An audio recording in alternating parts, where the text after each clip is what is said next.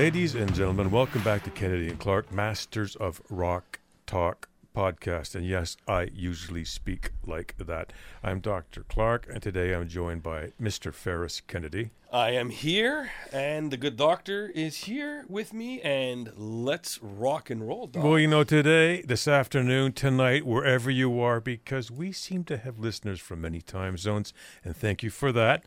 Today, we are talking about the late, great, legendary electric guitarist, Jeff Beck. You know, there cannot really be a best drummer. There can't be a best singer, a best bass player, a best guitarist. That's not the way things work, is in real life? But if they did, well, Jeff Beck was likely the best electric guitarist. He really was. I know it's a goofy statement. Certainly, I would say he was among the most innovative electric guitarists of the 60s and 70s in rock music. Now, as most of you know, he died recently at the age of 78. January 10th, January- 2023. There you go. The tributes to Jeff on social media are barely slowing down. It's incredible. His influence easily puts him in the same room as Jimi Hendrix, who was a friend of his. In fact, Hendrix recorded a kind of a mini homage to Beck. So why was he that good? Yes, he was. Let's go back to the beginning of his recording. So, 1968, you have Truth.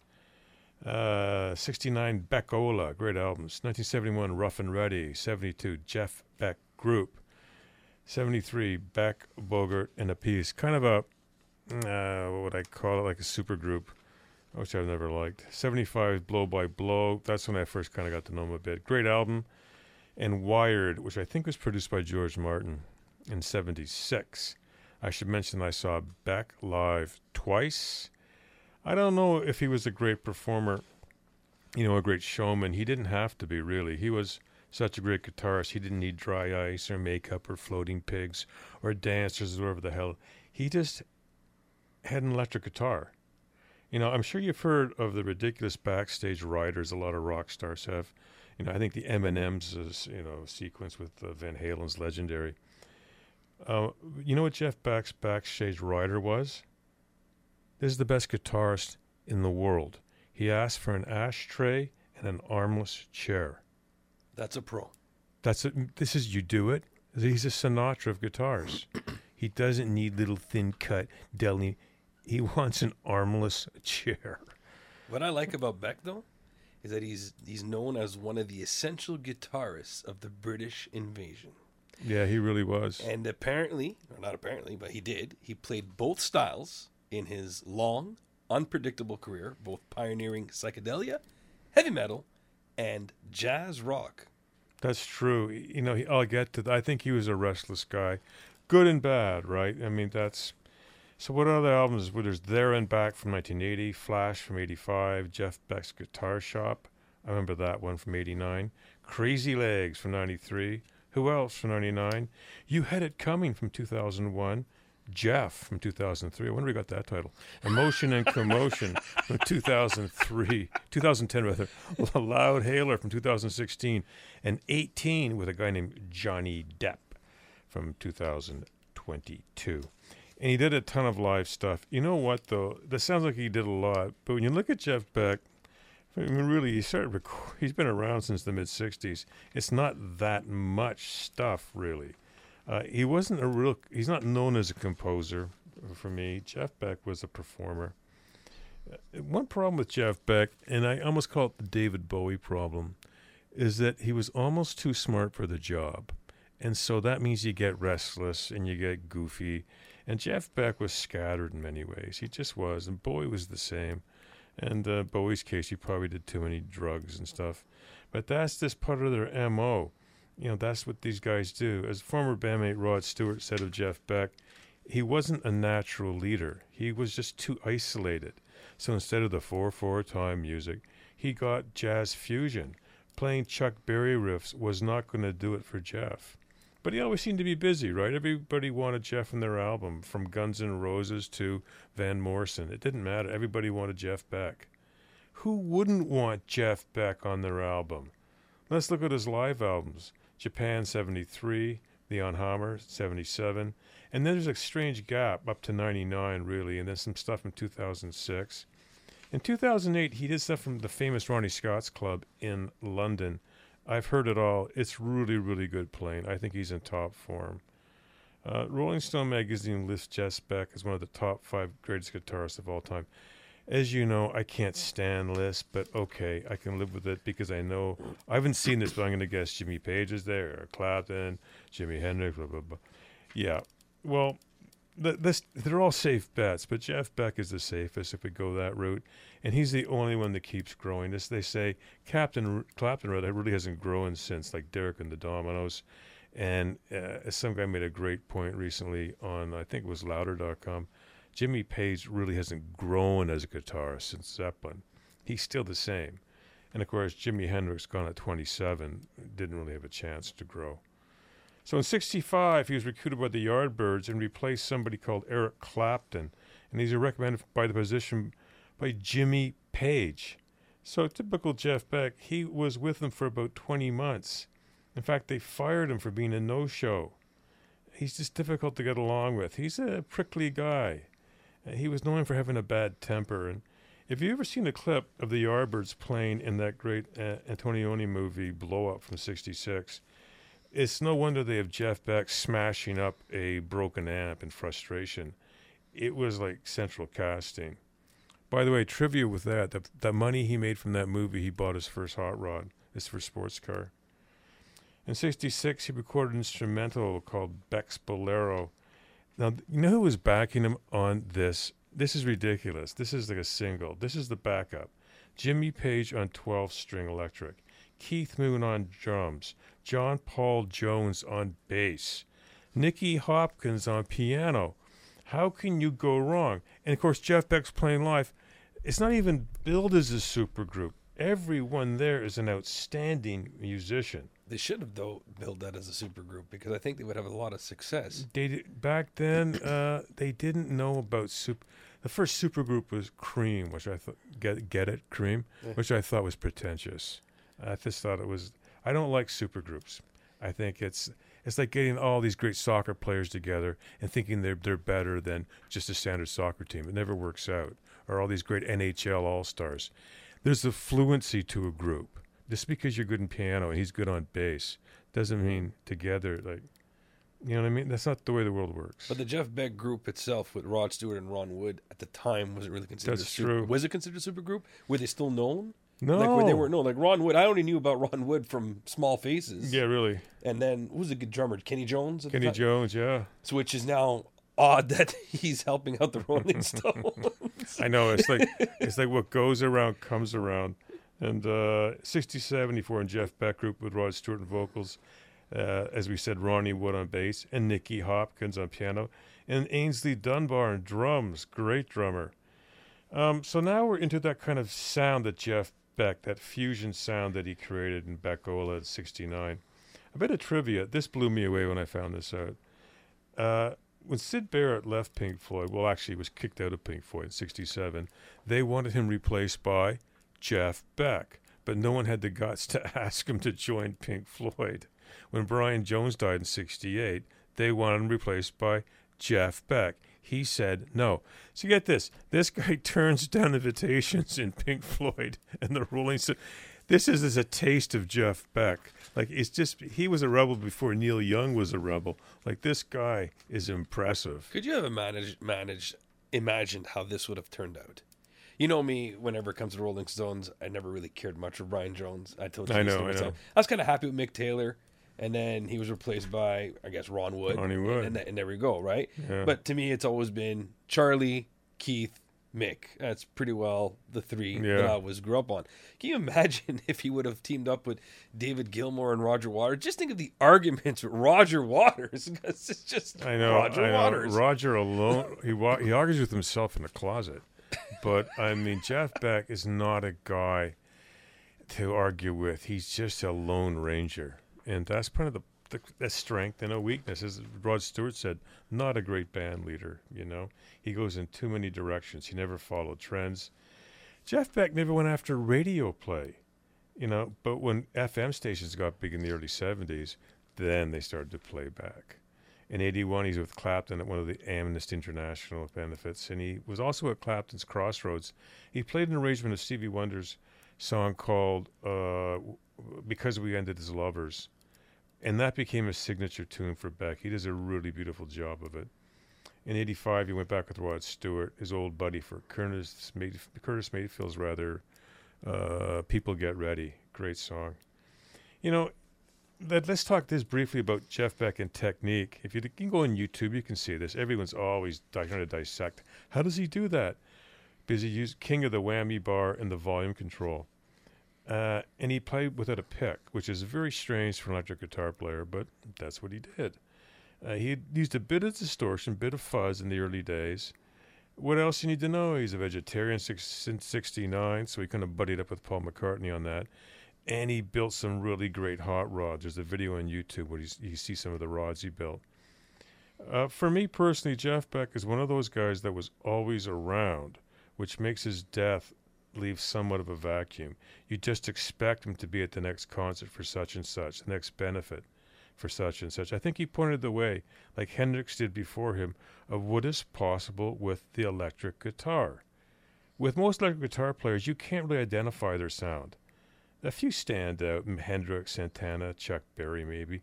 But you hear Jeff Beck, you yeah, that's Jeff Beck, yeah. So that it's that spirit of elevation which is lost now. It can't be planned, it can't be taught. It's very strange. He moved the whole weight forward. And that's extremely rare. And that, ladies and germs, is my humble homage to the late, great Jeff Beck. Can well, I? Yeah, it's it's been a strange season because with his passing, almost uh, contiguous has been eight days later. David Crosby. You know, I'll talk a little bit about David Crosby, but I can kind of preface it by saying David Crosby is one of those guys it's just amazing he made it to 81 because he always seemed like since he was 60 or something, he always seemed ill. He was in and out of the hospital. He's going into jail. Whatever.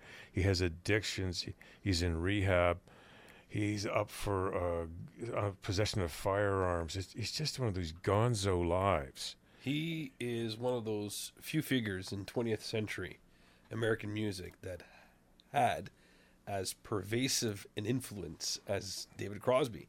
And funny enough, founding member of the Birds, no, not the Yardbirds, but the Byrds. The Byrds. Similar to Jeff Beck, he helped uh, basically shaped the ringing sound of the 1960s folk rock and pioneered trippy psychedelia. Yet his greatest fame came as part of Crosby, Stills, and Nash, a supergroup he formed with Stephen Stills and Graham Nash that helped usher in the mature, reflective 70s. Sometimes joined by Neil Young, which, in my opinion, made the band just 10 times better. And Ian will be like, whoa, whoa. Stop. just stop. 10 times better. You know me. I love Neil Young. And for those of you that know us, whenever we talk about this, that's true. I can handle Neil Young's two albums, and then I really think that someone should have shut the mic off. Harvest and After the Gold Rush. Sorry, it it ended there for me. Oh. I know uh, he was with he's with the Byrds. He, you can hear him on their big hits, Eight Miles High and Turn Turn Turn and Mr. Tambourine Man. But is it any surprise that you know David Crosby got kicked out of the Byrds by Roger McGuinn, the leader? No, because David Crosby had a bad attitude for a lot of years. The old David Crosby you see on YouTube, and he's wrinkled up in the gray hair, and he's nice, David Crosby. Is uh, is David to kind of a uh, quote David Bowie? You know, as you get older, you become the person you always should have been, and that's the guy he should have been. But when he was young, he wasn't that guy, and he got kicked out of the Byrds. and so off he off he went, and uh, he went on his own for a little bit. Didn't really work out. He was down in Florida in 1968, and he discovered a Canadian folk singer you might have heard of, Joni Mitchell, singing in a bar. Brought her back. They were kind of boyfriend girlfriend. Produced her, her first album and the rest is history with Joni. Um, and he, as I said, as my buddy said, he joined up with uh, uh, Graham Nash from the Hollies, and Stephen Stills from Buffalo Springfield, and they created Crosby, Stills, Nash, and they brought in later my buddy Neil Young. And you know what? The third or fourth gig was a little concert you might have heard of, Woodstock. It's the third or fourth time you play together. You're at Woodstock. The four of them, though. Uh, yeah, Neil Young famously would not consent to be filmed. So if you watch them, you can hear him, but you can't see him in the movie. This is so Neil Young. That'd be so Jeff Beck in a way. Beck's not so paranoid about that, but Neil is paranoid about that stuff. So if you see Woodstock and they're singing Suite: Judy Blue Eyes, the guy you hear in the background, well, that's Neil, but he wouldn't appear on camera. So, ugh, just going out of his way to be irritating. Um, yeah, he joined in '69, and the 1970 album Deja Vu, which I is a great album. I think it's their best. It sold seven million copies. Hits Woodstock was on it, written by Joni Mitchell, who wasn't there. Teach Your Children by Graham Nash, and no, Teach Your Children by uh, Stephen Stills, and Our House by Graham Nash. By 1970, uh, Stephen Stills backed off from the group a bit. He's also kind of a prickly personality, and they all kind of did their own thing, especially Neil. Basically, he left, right? And in 77, they got together again for quadruple platinum selling CSN. And they rec- performed at an anti nuke uh, concert in 79. They recorded an album called Daylight again in 82. But you know, they never really got back their 60s mojo. By the early 80s, Crosby was taking way too many drugs. Uh, in 85, he went to prison for nine months of a five year term for possessing cocaine and carrying a gun. David Crosby had a love for firearms. It's a strange gig with a with a, uh San Francisco type hippie, but there you go. He got out of prison in '86, clean and sober, married his longtime girlfriend Jan Dance, and went off on another tangent in his remarkable life. CSN got together in '88 uh, with an album called American Dream. It isn't too bad. And Young was, was, there too on that one. pardon me? He was on that one too. Yeah. Young. Did he? Yes. He's on that one? Yeah. The video. In the video, you should see him. He's like a hobo. Oh. Oh, boy, he must have dressed up for that. Holy God. It's true. Central casting. In 94, he had a liver transplant, I wonder why, and recorded a CSN album called After the Storm, which sold less than 200,000 copies. So you go from 6 million to 200,000. Oh, boy. Uh, throughout the 2000s, he remained unapologetic in his pro gun views. Uh, in 2004, he pleaded guilty to criminal possession of a weapon. They found this gun and a small quantity of marijuana in his hotel room after a concert, but he didn't go to jail, thank God. Uh, CSN toured uh, sporadically over 35 deals. Neil Young joined them on a very lucrative reunion tour in 74, 2000, 2002, 2006. By 2015, longtime buddies Crosby and Nash suffered a falling out. Nobody really knows uh, what it was about, thank God. Uh, it's not our business. He, so Crosby focused on his solo career. He said, quote, it doesn't matter if you have two weeks of life left or 10 years. What matters is what you do with the time you have. If you sit there on your behind and worry about dying, then you have wasted it. I haven't wasted it. I've been having a really good time and feeling wonderful about it. Sooner or later, something's going to break. But right now, life is pretty great.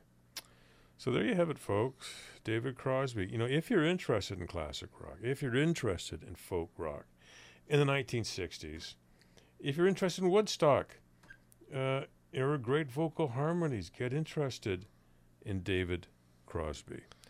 And I think that's a bit of a summation for two late great rock performers today. And for the trivia, Yes? For those of you that know Ian very well, we've discussed this before. Yes. Out of Crosby, Stills, Nash, and Young, Ian stated that the one that had the best voice and probably his favorite one out of all four is Graham Nash.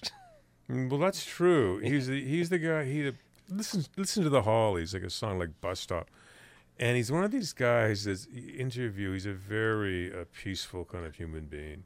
It looks like he meditates a lot. The other two are prickly personalities, He added Neil Young. I don't know how it worked. No wonder Neil didn't stick around. You need people that get along with each other, like the Beatles did in the early years, right? And they didn't really. They did one, in my opinion, one great album, Deja Vu, and the rest are pretty good, incredible harmonies, but that's it. Crosby's problem he did so many drugs. I don't know what kind of pain he was in, but when I think of West Coast rock and roll in the '60s, Whisky a Go Go, all this stuff, I think of David Crosby with the Byrds. You know, the ultimate '60s band, the Byrds, Jefferson Airplane, uh, Grateful Dead, what have you, the Doors. I think of him, and he was 81, of course, which isn't young, but he will be missed. And out of those four, what you had Young that's Canadian, Crosby American, Graham Nash British. Right. What was Stephen Stills?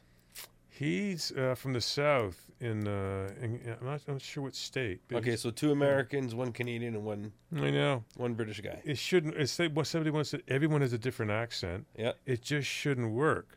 but it did. It did work. there is something called Everly Brothers Harmony. A lot of brothers have that, like the Bee Gees. But this was not Brothers Harmony. This was something else. But pick up, I don't know, uh, Deja Vu or listen to Our House and just listen to the harmonies. Yeah. It's pretty incredible. Suite: Judy Blue Eyes, beautiful song. Wow. Does it get better? No. So, with that, I uh, bid you adieu, as I say, wherever you are, whatever time it is, and be sure to check out our other podcast. Serious Rock Talk, and we are masters of Rock Talk. I'm Ferris Kennedy. I'm Dr. Ian Clark. Have a wonderful time. Good night. Good night.